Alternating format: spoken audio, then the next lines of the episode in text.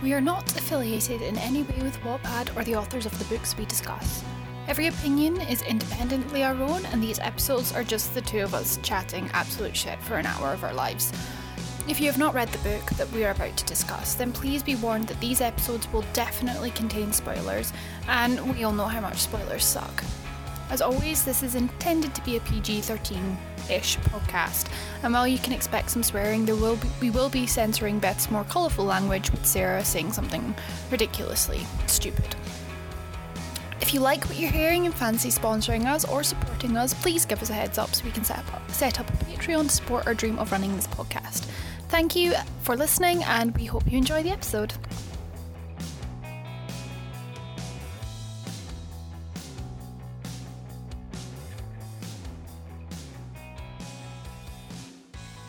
Yeah, we're recording. Oh. It never seemed real until I actually pressed record. That sounds so bad, but yeah. I don't think I'm ever going to get used to No, I never will. This being a thing. I'm fully aware that I'll never get used to it. I'm not going to get used to it. It's one of those, I'm not going to get used to it, but it's a wee tradition now. Yeah. Our sit down, it's Tuesday nights are my podcast nights. It's so sad. This is the most exciting part of my week, so I live a sad life. I mean, same unless they put me on Destroy, and then that's so much fun at work. Especially when they put me on Destroy on my own, and then I can play my own music, which is... They got to endure Elf the Musical this Sunday. It was great. Christ. I know. I am that person. But yeah. Okay. Hello, people of the audio waves. Yes. That is our opening. I almost said internet. That's our opening. It has to be. And then on the YouTubes, we'll do the whole... Oh, Christ. Right. None of you saw that, but I literally just kind of ducked down, popped into screen. As if you've seen any of the YouTube videos I make, it's that. I'll put my GIF thing up that I've got that my friend made as a joke. I'll put that on the Twitter. But yeah. Hello, welcome to episode 3, 4, I think it's 4. I think it's four. Yes, it is 4 because we had the poem last week and that was 3. Episode 4 of the podcast. We've taken up to episode 4 and we've forgotten what number we're on. Bodes well. We're doing great, guys. We're doing great. Yeah. So, Beth, what are you reading this week? So this week, we decided to read In 27 Days, written by Honor in the Rain. Again, Wattpad usernames, fucking peng. Brilliant username. And this was my first time reading it, and you're... I don't even know how many times I've read this at this point. Like, it's... I'm the one who put it in the list of things. This was my recommendation, yeah. But it's... I first read it a good couple of years ago, and it's one that I just keep going back to. It has got 42 million reads, so... It's a Wattie award winner from 2012, and it's now a published novel as well, which I bought and read. And it's going to be made into a movie. I'm so excited for that. I want the movie. Actually, I'm going to click on the movie thing to see if there's any, casting. No, there's not. It's not. It just says it's going to be a movie. But that's cool. Yes, after reading it now, I understand. And I think if they put the right thought into it, I'm thinking, seeing as there is such a cultural thing with one of the characters, if they put the right casting, it will be phenomenal. Oh, yeah, 100%. I'm being very vague because I want to put a wee disclaimer before we go into the book because I feel like, yes, we need to do our normal disclaimer of this is going to be spoiler heavy, but this also needs a disclaimer that it does have not explicit suicide things, but it's definitely mentioned, and maybe the first 2-3 chapters, the effects of that are very heavy and present. Definitely. So I feel like we need to put that disclaimer. So if you have those thoughts or you can't read that or anything like that, we are not going to be offended. If you want to click out of this week's episode, go back, re-listen to the runners, re-listen to our love stories one, or just listen to the weird first part one we ever made that had nothing to do with any books. I reckon just going back that, to episode like, listen 0. To that twice. Just us chatting straight for half listen an hour. To that one twice. Yeah, so we won't be offended. We completely we understand this is a difficult topic. But also, I also want to maybe put out there, if you do want to ever reach out, both of us are more than happy. Like, we'll both either be on the Twitter or the Instagram. Or the Wattpad. We'll always be happy to... Oh, yeah, Beth will be on the Wattpad. I'll be on the Wattpad. The Wattpad's my domain. Neither of us will ever... turn someone away. Shun you if you ever need to... Yeah, if you need to chat. I think you've kind of realised from how much weirdness we do chat. We will... be happy to chat. It doesn't have to be anything about anything specific. We could chat about the fact that I just bought my little sister a 3 kilogram thing of Nutella for her birthday, and I know my sister will not be spoiled by that because she has told me she listens to our podcast on mute, so we get a listen and she doesn't have to listen. I applaud that. Yeah, that's we smart. Could chat about that. We could talk about that. Yeah. I buy my family weird stuff. Or the fact that my mum and dad ran around the kitchen trying to measure the dog with a measuring tape without actually picking up said dog. They were literally just running around with the... It was fun. It's a fun afternoon in our household. And here we get a glimpse into why Sarah is as weird as she is. Yeah, you can't say my parents don't love and entertain themselves, so... I have to ask, why were they trying to measure the dog? The dog's getting weighed tomorrow from the vet, and my mum wants to know her like height and dimensions because she wants to knit the dog, or she wants to commission someone to knit the dog a jumper. That's why she's going to get weighed, so she knows like if it's got fatter or not. Welcome to my life. So yes, see, I will always have a topic to chat about. So yeah. Just putting that out there before we actually delve deep into the book, which is a phenomenal read for anyone who is okay with said topics. But I just felt this, of any book we've discussed so far, deserves that kind of disclaimer. Yeah. Yeah? Okay. So, we'll actually get into talking now, because I could go on about random stuff for days. So let's go. Right, so we'll talk... about our protagonist, Miss. I literally until about chapter 20 was calling her Haley in my head until I realised there was a D in her name, so I'm sorry. Hadley Jameson. Her name was Haley for the entirety until about chapter 20. I'm sorry. So Hadley Jameson. Jameson, yes.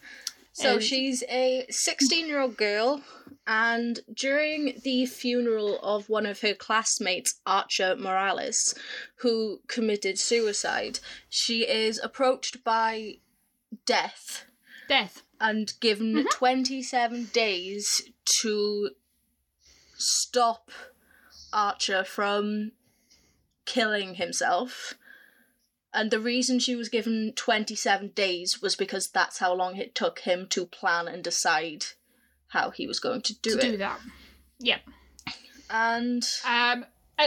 the reason also why that is an option is because death has a soft spot. For suicide for victims, that kind of death, which we learn about later on, which we'll probably talk about when it's more plotty heavy. Yeah. But how did you find her as a protagonist? As a protagonist, I loved her because she dealt with the plot and the mission she was given about as well as you'd expect any 16-year-old girl to deal with it. Yeah, 100%. It was one of those she didn't...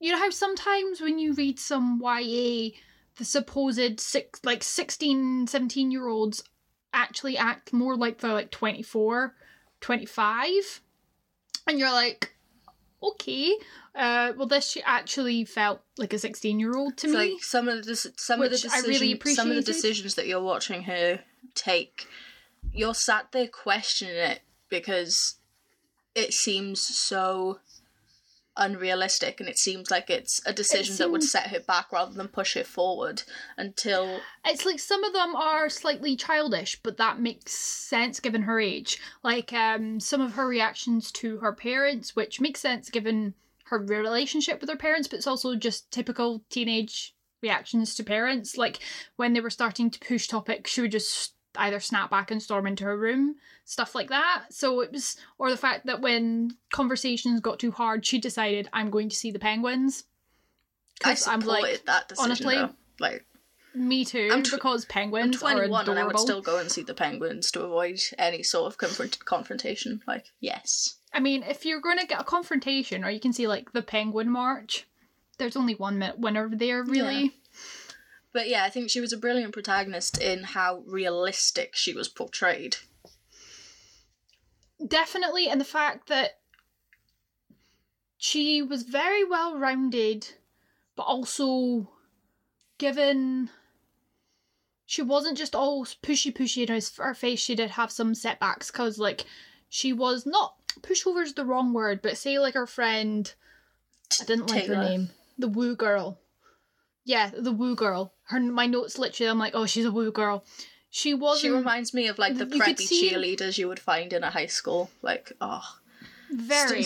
No one needs to be that energetic and that optimistic. Take a fucking walk.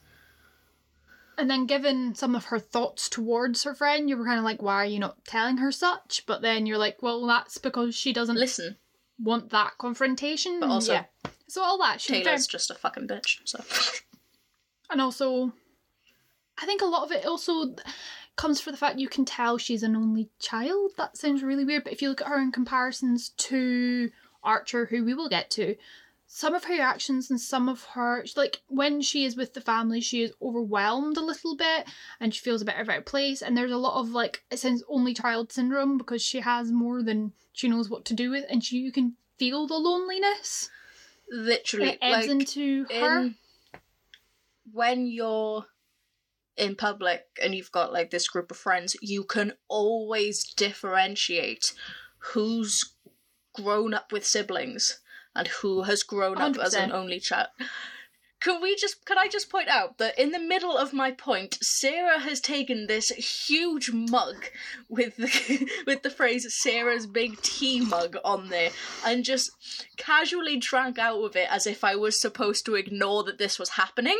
I forgot what mug I had. My cousin got me as a joke for babysitting her kids because my What Are You Reading mugs haven't turned up yet, so I was like, I'll just drink her this one, sorry. Right. That's one for the Instagram. I'll just take a photo.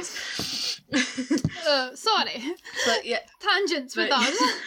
But yeah, you can always tell in a group of people who's grown up with siblings and who hasn't, because they develop their personalities so differently. Because when you're an only child, 100%. More often than not, you've never had to compromise on anything, whereas... You've never had to share, never had to... Boundaries is the wrong word, but there is sometimes you learn boundaries or how to read signals a bit more, because the siblings you kind of learn, and you know what button...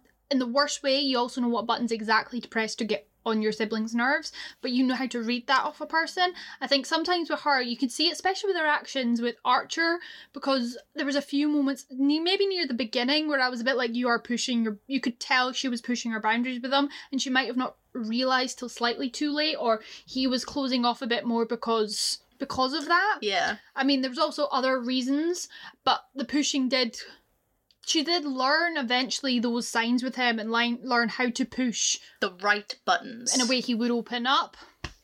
But I feel like it was you could feel from her panic she knew she didn't have enough time, but she also it was a frustration for her because of its own single child syndrome. But I don't know if it was written that way. If it was, we might be doing the English teacher, the curtains are blue because of symbolising depression. We might be doing this through to a book.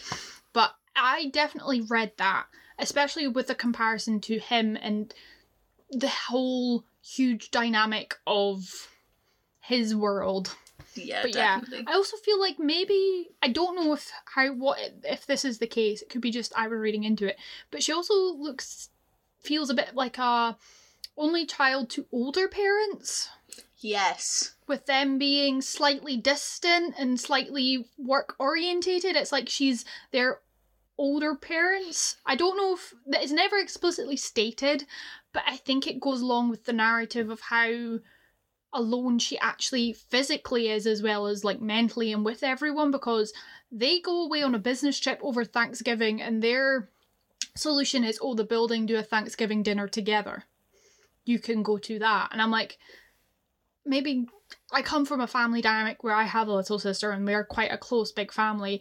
My family would never let me do that. Even I'm going to associate it with like Christmas, but like even at Christmas, my parents are the first to be like, well, if any of your friends are alone, they're coming to us, kind of thing. My parents are exactly the same. It's like, it was one of those... I felt hurt for her reading that. And I was like, oh, no, no, no, I want to cuddle you. Maybe that's why I have such a connection with Regina. And every time she came up, I was like, yes, mama, yes! You're my favourite character! She's definitely given one of the biggest character arcs, in the sense that she goes from this lonely only child syndrome she's kind of like a damsel in distress at the beginning, where she's trying to sort everything out, and then by the end she's grown and she's learning how to communicate with people better. She's confident in the decisions she's making. But one of the things about her is, despite all that, it never puts her down, really. Like, that's not the stuff that ever puts her down. She's just kind of established, well, this is my norm. I'm going to have to deal with it. I've got other things to worry about. Mm. And that was kind of one of those small things in my head that was like, yeah, you have an inner... You might not believe it. Like, you definitely have doubts when, say, like, Havoc comes around and she's so worried, but she has doubts that she has the strength to deal with this, and I'm like, no, look at what you're dealing with on your norm, even without the situation you're in. Yes. You have a lot more strength than you believe, which I think is why that character arc of she becomes stronger, more open, she has someone to lean on, and she feels like she can lean on him. Yeah, definitely. That whole arc... it's believable because she has that inner strength that isn't pushed onto readers. Like, it's not shown. Well, it is shown, but it's not like it's subtle. It's never spoken. It's never stated. Yeah. But you can see it in how her behaviour changes. You read it between the lines. Yeah, you can read between the lines, and you're like, yeah, this is believable because of that. Definitely.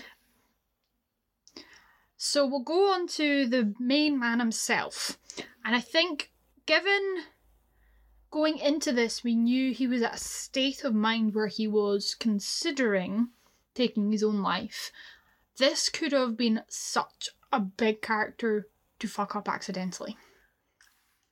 And I think... she does it. It was done in a phenomenal job on making sure... you know what I mean? You could get tripped up in so many different ways with Archer, and I was really... the more I read into it, the more worried I was. Like, I don't want you... because I get very attached to characters, so the more I was going into it, the more I was like, please don't ruin this character, even if it's like an accidental trip up, because you knew the first day of her 27 days, he must be at a low point if this was the first day he started considering how he was going to do this. Yeah.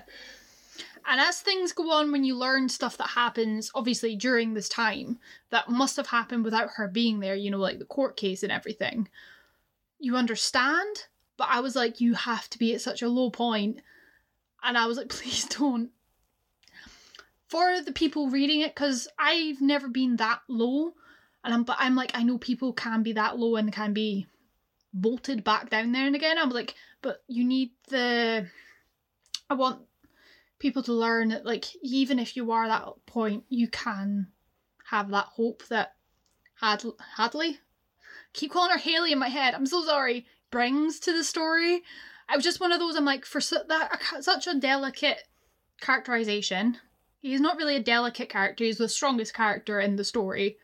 Like, emotionally, he is the strongest character in the story, I think. Oh yeah, 100%. With his mum being a close second. Because it's like, it could have been, there's so many points that could have been tripped up and she just jumped over them like they were nothing. And I was like in awe of the author because of that. Like she like, fully I just smashed it out of the park. Because it's never directly stated about how he starts feeling better in himself after Hadley comes into his life. But you see the change from how closed off and actually how low he is when we first see him in the Chinese restaurant to how different he becomes throughout, all the way to the end where he's sat in her hospital room after she's had her accident and he's giving her a penguin. Oh, don't. And you can just see how he's fully opened himself up and he's dug himself out of that hole. He's dug himself out of that hole and he's done, not in a codependent kind of way, but in the same way that Hadley had to learn that leaning on someone is not a bad thing, and leaning on someone who's not family is also a good thing. And it's one of those, I think they both come to that realisation, like they know so much about each other and they've dealt with so much together that it's kind of like, yeah, like I'm okay, you are the person that knows this about me and I'm okay with that. I know you're not going to judge, you might tell me to like shove off and tease me and do all that. Like their relationship as a whole is adorable. Literally. Because it's not sappy, sweet romance, it's very realistic for teenagers and like, you know what I mean? There's but, that yeah, perfect balance of they love each other to the point where they can actually just roast the shit out of each other and consider it their way of flirting. They like each other to the point where they're actually human about it. It is like we've read another love story which was adorably sickly sweet, but this is a different type of romance which is very humane. But yes, I think he is definitely the strongest character who has to deal with. And the thing is, it's not even he deals with far too much. It's he deals with far too much at such a young age that he has to carry that with him up until the point where he embraces it and accepts it. Yeah. No, I got to like chapter 10 or something and I was like, there's still so many chapters to go. Oh no. And then obviously like more things are like given, but I was like, how much more is this boy gonna have to deal with? Like I just... He's like, first his job burns to the ground. Oh, I was so worried about that. Let me try and... Because like that was about the time Havoc came into play, and Havoc... Oh, I've never hated a character so much in my life. I was like, Havoc is a bitch. And then, like, literally my notes underneath it is, like, Havoc is someone's bitch, because we learned about this whole other, like, godly universe that's going on, and I'm like... It was like, this poor boy had to watch his father murder his stepfather, go through the whole trial. He had his workplace burned to the ground. His little sister fell through the porch. Oh, June. His grandmother had a heart attack. And then his girlfriend's hit by a car. But then, like, this was, like, on their first official date as well. And it's all in the... When you think about it, this is all in the space of, like, 2 weeks, and you're sat there, like... Yeah, it's in 27 days. Oh no, and his dad who killed his stepdad is on a retrial because they can appeal for that kind of stuff. Spoiler alert, they have no ground to stand on and he doesn't get released, but... No. The minute she mentioned her dad, I was like, yes! God, Hadley! Use your dad! But yeah. Havoc is a bitch. Oh yeah, man. This is literally my note is, WTF, Havoc, don't come after Archer. The boy's been through enough pain... In all caps. P.S. Sarah fires, if to be like, this is the chapter the fire happens, but that's your notes on it. I don't know how you're going to react when I tell you that there's a sequel to this, where it is Havoc trying to get revenge on Hadley through Archer. I'm not mentally prepared for that, so let's not, because I literally put my phone down when she got hit by the car and walked away crying and didn't pick up my phone again until after I had a bacon roll. because I was like, she's not allowed to die. I was like, I can't deal with this right now, emotionally, no. My favourite part about it was she technically died for, I can't remember how long, but during that time... 3 days. Thank you. I finished it today. During that time where she's technically dead, she's taken by death to meet Chris, who is Archer's stepfather. Who is stepdad. And who is pretty much his dad. Yeah, his dad. Let's not call him his daddy. He might be your father, but I'm your daddy. We're not calling him his daddy. But during that time, when she sits down with him and discusses like her impact on Archer, she's told that she can go back. And she turns around and be like, Chris, go back! She turns around and asks, is it possible for Chris to go back instead of me? Because it would help the whole family. And Death and Chris are just there like, no, I've been dead for like 11 years. What do you want? You're sitting there going, it'd be so complicated. I'm like, oh, gal, your heart's there, I get it. But I'm like, and also at the same time, at that moment, I was having the whole Harry Potter Dumbledore, like, in the fucking King's Cross station scene in my head, and I was like... I prefer this scene to the King's Cross scene, though. Yeah, but I also like the fact that Death was like, oh, Chris could deal with the company, as if to be like, well, you wouldn't be alone. But there's the way Chris turns around and goes, absolutely fucking not. She's too young. Oh, yeah. Oh, I know. But yeah... That was one of those moments, like literally today. The one bit in that chapter that absolutely killed me was when Chris turns around and calls it our family to her, and I'm just like, Chris, don't do this to me. I will cry again. Don't do this to me. I will cry. I've already cried emotionally over this book once. I almost messaged you being like, but no, I need a cup of tea and a bacon roll. I need to calm down. You want to know the saddest part about this? Oh no, there's a sequel, there's a trequel? No. Hadley met Chris, but his own daughters never met him. By the way, his daughters that are named April, May and June... They were not born in either of those months. Well, they're triplets. But I was reading that, I was like, why is that something me or Beth would do if we had triplets? Absolutely fucking not. Not a chance. See, I was talking to someone about that at lunch. Mum was like, no, you'd be weird and call them like Huey, Dewey and Louie from like Donald Duck's nephews. You would. Like, yeah. You actually would. But yeah, April, May and June, I was like, I did cackle at that. I didn't click it in like the first few chapters, like, you know, the funeral. Yeah. It wasn't until they were at the wee coffee shop and she clocked onto it was April, May and June. I was like... Ah, their mum has my sense of humour. Oh, Christ.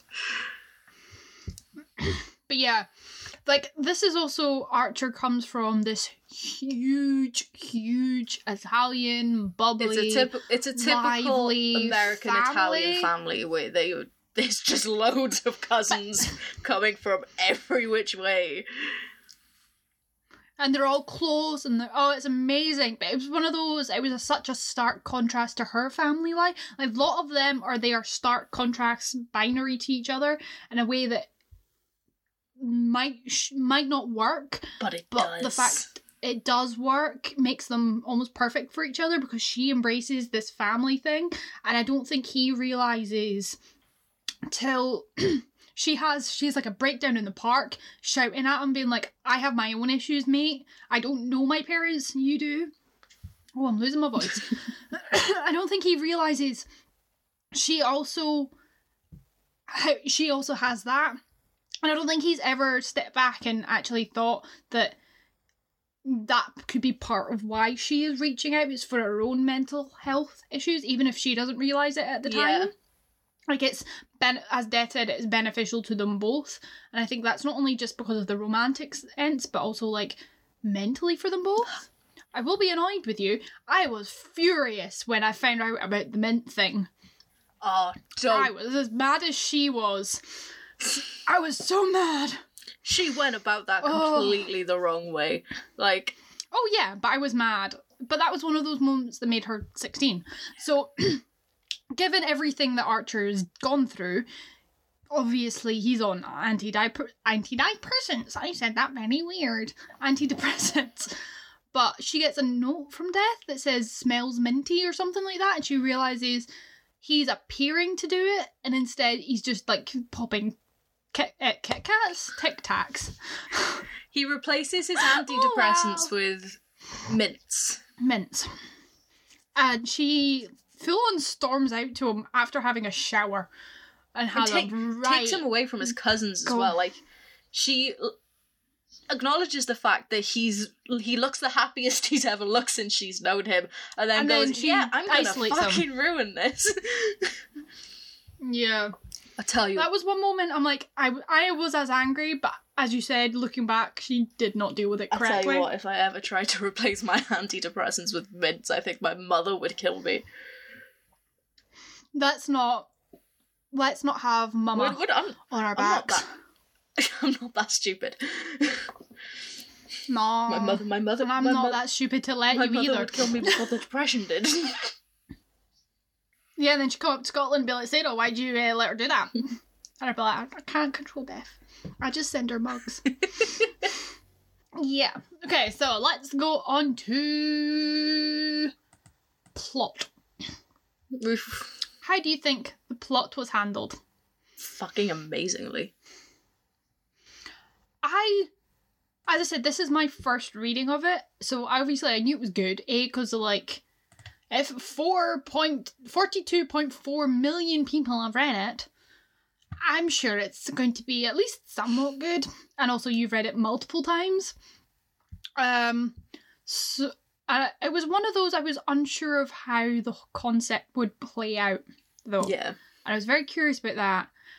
And I was really, like when Death appeared, I was like, we're doing this then, are we?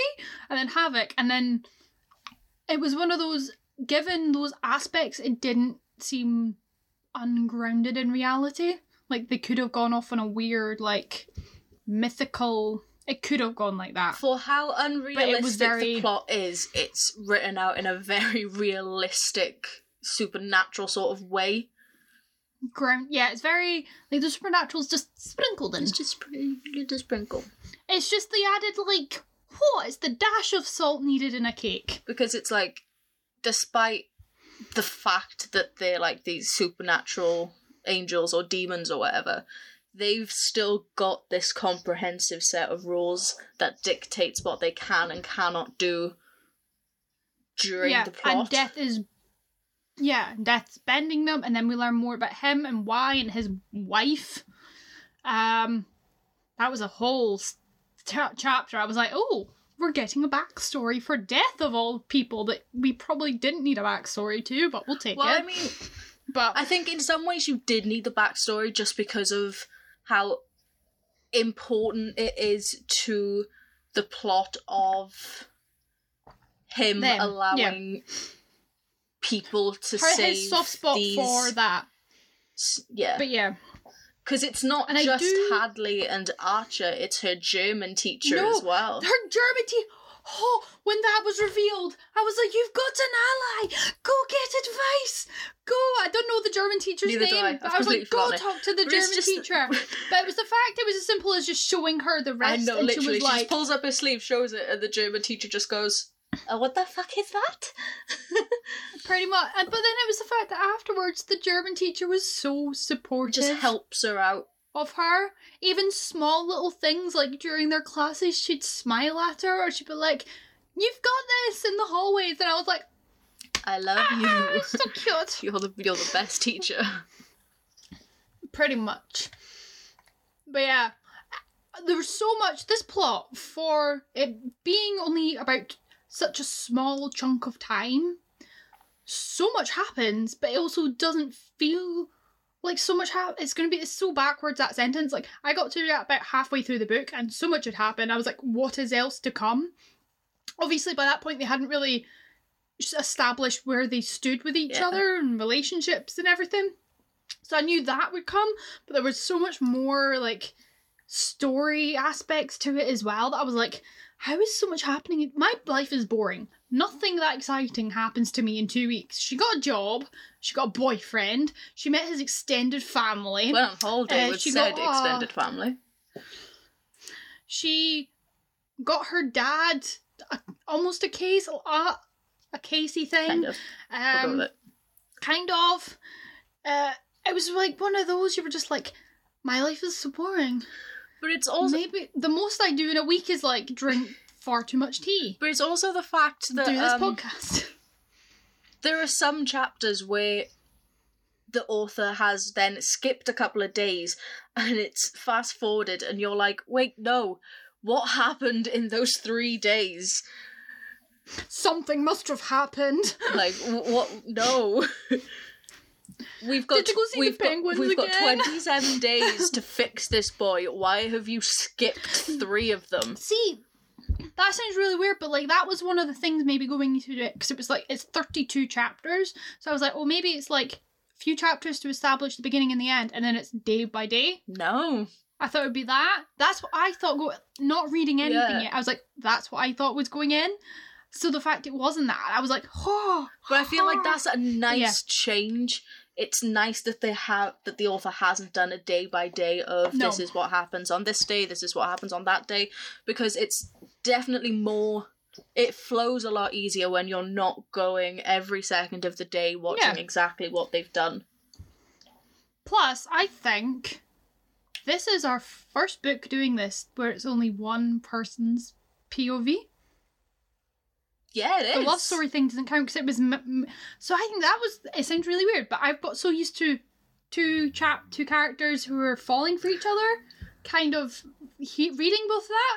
So that was one of those things for me. Maybe it's because I was so used to reading so much of that for this podcast, that reading just a solo thing, I was like, but what does Archer think? I need to know what the boy thinks. Fun fact, the sequel is from Archer's point of view. I don't want to know because Havoc. I don't. I'm not going to tell you. They have a penguin. I'm not going to tell you the plot. Are you going to put this on our reading list for the only thing that you make me read it? I don't think I'm that mean. I was going to say, because they're happy with their penguin and she's just announced they're pregnant. And I'm like... And the fact he likes photography. I'm sorry. But someone who likes photography understands the meaning of capturing a moment. And sometimes... Because you can, it sounds really also really bad, but you can tell there's that cute little part at the end with the photography where she's always complaining that he takes pictures of her when she's not looking or not focusing, because it's one of the only times where like he can get her smiling, and it's just like, bro. It's so wholesome. Like, it was an off comment. It's such an off comment. And then when she turns around and does it to him after announcing the pregnancy, because this was her first Christmas without their gran, I think. Yeah. And it was like, yes, we've lost her, but this is the next generation coming in. And he's just like, what? I'm going to be a dad. But it's the way, like, she says they were her least favourite pictures that he's ever taken, but they're always his favourite. And I'm just like, ah. Oh, I love that kind of thing, though. So cute. It's adorable. Yes, they get married and have a baby, and Death at 4 shows it. Death is 100% shipping these two. Yeah, that's like this is like a fan fiction where Death has Death has realised his OTP have not got together and have taken this out and be like, I'm making a situation so they finally get together and kiss. He is the ultimate. He's made it an alternate universe, aka. What we all do with fan fiction and put them together. Sorry if that's not what you intended with the story, but that's how I'm seeing Death so now. Accurate. He is like the ultimate fan fiction now. It's so accurate. Oh my god. Oh, okay. So we've kind of went over the plot in the roundabout way because there's so many plot points that get checked off, and I love one of the things that I really think is adorable. Before we move on to the next thing is. They have the cute coffee shop kind of bakery thing, but they make it theirs. Like, you know, the whole, like, scene, the meet cutes that always happen in a coffee shop and all these kind of Wattpad-y books. They have a Wattpad coffee shop. It's just that they both work there. It's not the typical one. Well, it's a family thing, so... Because it's like... Yeah. Even though they meet in the Chinese restaurant and that's where their relationship sort of starts... The coffee shop is cute, but it's not the growth moment. Yes. Oh, we got a new Wattpad follower. Out of context, I just got the email. So yeah, it's one of those... It sounds really weird, but you read so many Wattpad books at one point where you start checking off Wattpad cliches. And I don't think this was meant to be that, but I was like, oh, we got our coffee shop now. But in a good way. It was nice. It was a different take on it. It was a good cliche. Oh, that's why it is a cliche, because it's a nice thing. Yeah. But yeah. Yeah, there's so many things that happen in this book that... I don't think as a plot we can really go over each individual one because there'll be something we forget. So 100% read it for that. Yeah. Just to see what did these poor people go through in the space of 27 fucking days. Weeks. Oh, but yes. So we'll go on to the best section. Writing style. I'm sure you have a lot to say here. Well, to be fair, there isn't actually a lot to say because it's a very generic and basic writing style where it's a one-person point of view and it's written out as a novel. But it's not overly flowy or overly... you know how sometimes you get some YA at the moment that they try to make everything... They try to make their protagonist seem... smart by using really complicated and flowy and weird language. There's a simplicity and a normality to the writing. There's a normality. It's very... Adolescent's the wrong word, but it makes sense for how a teenager would be thinking. Yeah. It's not overly basic to the point where it's essentially a child speaking, but it's not written out in such a way that only... a lecturer in Middle English would be able to understand what the hell you're talking about.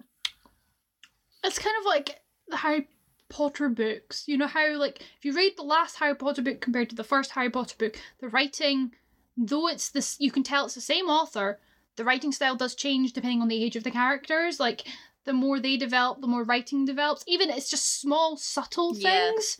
But this one definitely feels like it's a teenager. Like, the story feels like it's a teenager.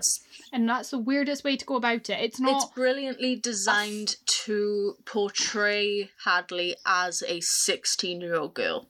With not just her actions, but the way she thinks everything through and the way it's articulated in the chapters. It all just links back to being a teenager. And also the writing style and the way it's written... As we've said, there's so many things that happen in the book, but it doesn't ever feel rushed. I 100% agree with that. Because of the time limit. Because of the time limit, you'd think... With so much happening, you'd think it would feel rushed, but it hit chapter 11 and so much had happened. I remember chapter 11 specifically because I actually had to come out the book and see how many chapters were left because I was amazed there was so much still to go. Because I was like, so much has happened. These characters have grown so much in just this many chapters. I had no idea what was going to happen, but it didn't ever feel rushed. It was a very concise, consistent all the way through. The plot is set up in such a way where even though that there's this time limit of, oh, I need to have everything happen in this sort of month of time, but you never actually feel like you're stuck in that time frame because everything flows so organically as it's written. So even though you know in your head, right, this is the time frame that we're dealing with, it still flows and goes in such a way that you forget. Yeah, and everything has a purpose, which I think is very important. Even the lull moments with, say, maybe his mum, they are more lull moments, but they're very important for her character development and her opening up to an adult. Yeah, definitely. Like, so even those moments of us pausing, that's not like, bang, bang, bang, they're at school, they're doing this, they're doing that, they're doing this, they're that. There are small moments of pause where it doesn't take away from that any of the writing that's come before or after, because it's needed for a break for the reader to learn more about our protagonist, but also to, like, give the pause in the story as well that's needed for her to be like, I'm doing this impossible task. I need to just kind of have a normal teenage moment as well. But yeah, it was one of those things that, looking back on it, I didn't actually realise, and then I'm now thinking about it, I'm like, it's very good writing. Very, very good. I'm sure that's a weird noise. That was a very weird noise. I think that was weirder than the dinosaur. Very good. Very, very good. Oh, okay. Anything else you want to add? I think we've covered everything. Anything? Mm-hmm. Well, first off, this writer is amazing. And I'm just on her Wattpad if my Wattpad wants to thingy up to see if there's any other stories. I'm not reading this other Harden Archer one. What the fucking... Was it the After trailer is all over my YouTube at the moment, so I'm like, go my Harden Scott. But yeah. It's called Face Your Fears, by the way. Nope, I'm not doing it. I've just read the description. I'm like, nope. Nope. When something completely unexpected happens, I'm like, nope. Not happening. We're not doing that, Sarah. We're coming out of that now. So yeah. Sarah's not ready to have her heart broken for the second time. I had a cry over her death. Like a bacon roll cry. Even though she doesn't... So... actually die and like no, but the chapter ends. Imagine the chapter if this ends was coming with out. Her being hit by a car and you're just like, imagine this coming what? Out now and you had to wait a week fucking for the next chapter. If that was me, you would murder me, Beth. Yes, I would. You'd come up to Scotland and murder me. I would. Like you've read the end 3 chapters of my House of Anubis series. Like, if it wasn't for the fact of something else happening, you would have murdered me. She's sticking her middle finger up at me, people. It's because she was mean. There's no need for that ending. You're just a bitch. There's no real, like, come on. It was there. It was handed to me. Bitch. You knew it was going to happen the minute you read chapter 1 of those 3. But yeah, okay, so... I think this is a fair thing to say that we recommend reading it if you're okay with reading said topics of, like, suicide and stuff. It's never really ever explicitly mentioned. I think the worst of it is the first 2 or 3 chapters where you're dealing with the funeral. Everyone's reactions and the funeral. And I think even then the reactions are very... Sounds really bad, but some teenagers would react in that nonchalant, I'm pretending to be affected way that they do talk about in here, because I think some people are that self-centered. But that sounds really bad. But yeah, we 100% recommend this. Oh yeah, 100%. And I am very excited to talk about this with people. Like, I think anyone who's not read this already, which might have just been me, will love it. If you don't believe us, go find the other 42 million people who read it. Now it's me. I'm joining the club. Should I get a badge?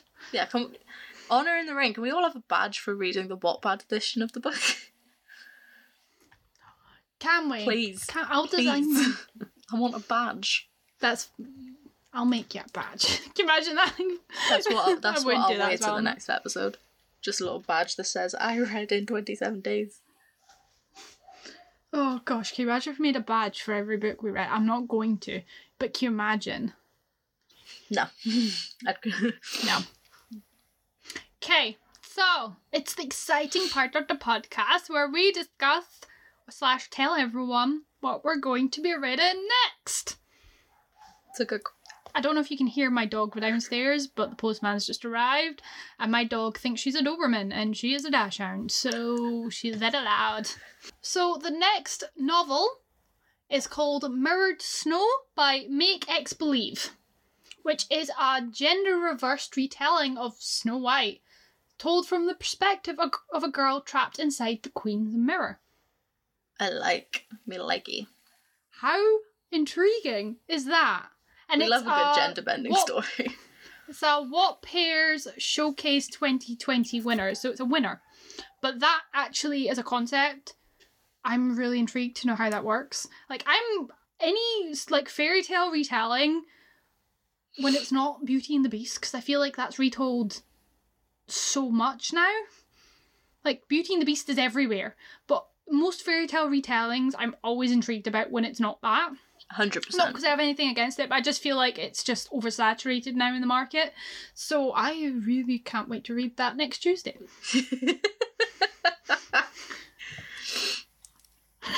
Beth will have read it 4 times and I'll read it on the day off. No, I've got deadlines next week, so I will be reading it once and once only. That's fine. I have decided I might be doing this for the books. I'm going to be posting the books, like a link on our Twitter and on our Twitter to the books that we're going to read coming up. So you can find us on the Twitter at Wattie Reading to click on the books and read them. And it should be on our Wattpad, like season 1. Yeah, we've got a little reading list as well. If you guys don't, we're trying to make it easy for everyone to find the books as much as you can. Also, all these things, go give the authors so much love, because one of the things that keeps people motivated is that kind of thing. And also on Wattpad as a platform, the more engagement you give, so make sure you, even if you don't write a comment, at least like vote the chapter, because every single bit of that engagement does wonders for all these authors. But also, even if you don't want to message them on the book... I thought you were going to sneeze there. If you don't want to message them on the book, give them a wee private message, because I think everyone, especially at the moment with COVID, a little bit of, by the way, I read your book and I loved it. It was a little bit of an escape in the times will go a long way for a lot of people. Fun fact, that's how Sarah and I are now friends. Yes. Yes. This wouldn't exist without that. So you might find your best friend if you do this. Yeah, there's so much love already. Maybe you never know. But I mean, no, if I sneezed you would hear it. I have a man sneeze. Fun fact about Sarah, that'll go on my wiki. What are you reading wiki? Sarah has a man sneeze. But yeah, even it's on our Instagram, I see it especially, is there's so much author supporting author like love and shout outs out there, and it's amazing to see. But I feel like knowing that some of the readers as well, that's one of the small things that authors, I don't think anyone's going to say no to a little comment. It doesn't have to be anything elaborate, but just being like, I read your book and it made me like escape the world for a little bit. And yeah, I feel like all these authors, we're sharing our love on this, so you should as well. Oh yeah, 100%. I agree. And if you don't, you should share your love with us and we will happily fangirl with you. Oh, yes. Twitter, Instagram and Facebook. We have a Facebook on What Are You Reading. That's all you need to message, look up. That's the same handle you need to look up on any of the podcasty things. Except for Wattpad. But Wattpad is the exception because it wants to be, which is just Scotty and... Is it Welshie and Scotty or Scotty and Welshie pod? Oh, she's looking it up. I think it's Welshie and Scotty.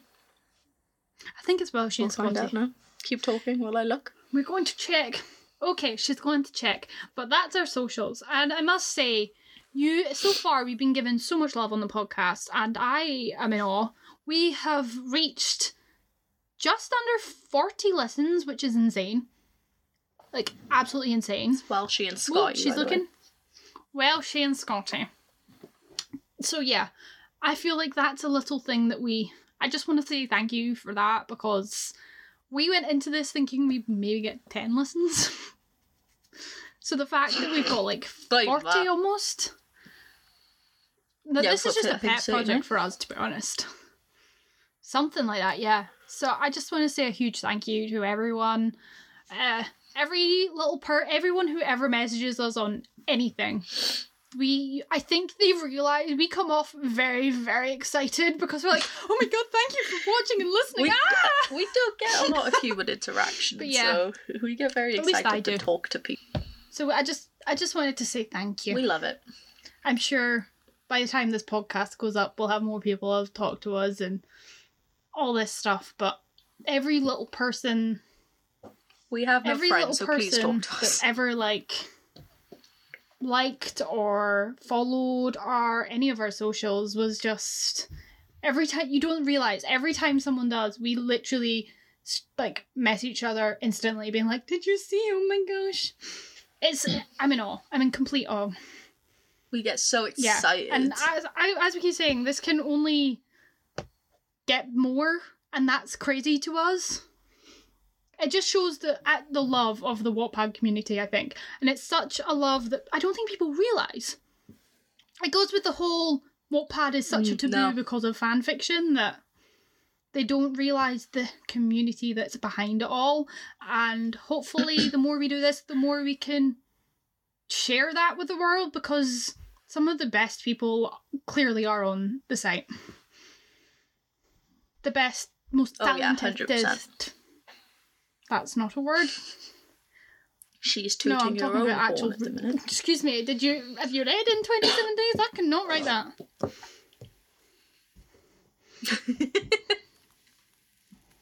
Right, should we wrap this up before we keep rambling? Yeah, let's do that.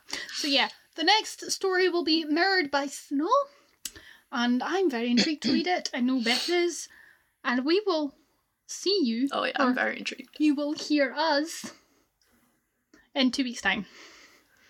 She's so smug. She's so proud of that. Oh my god.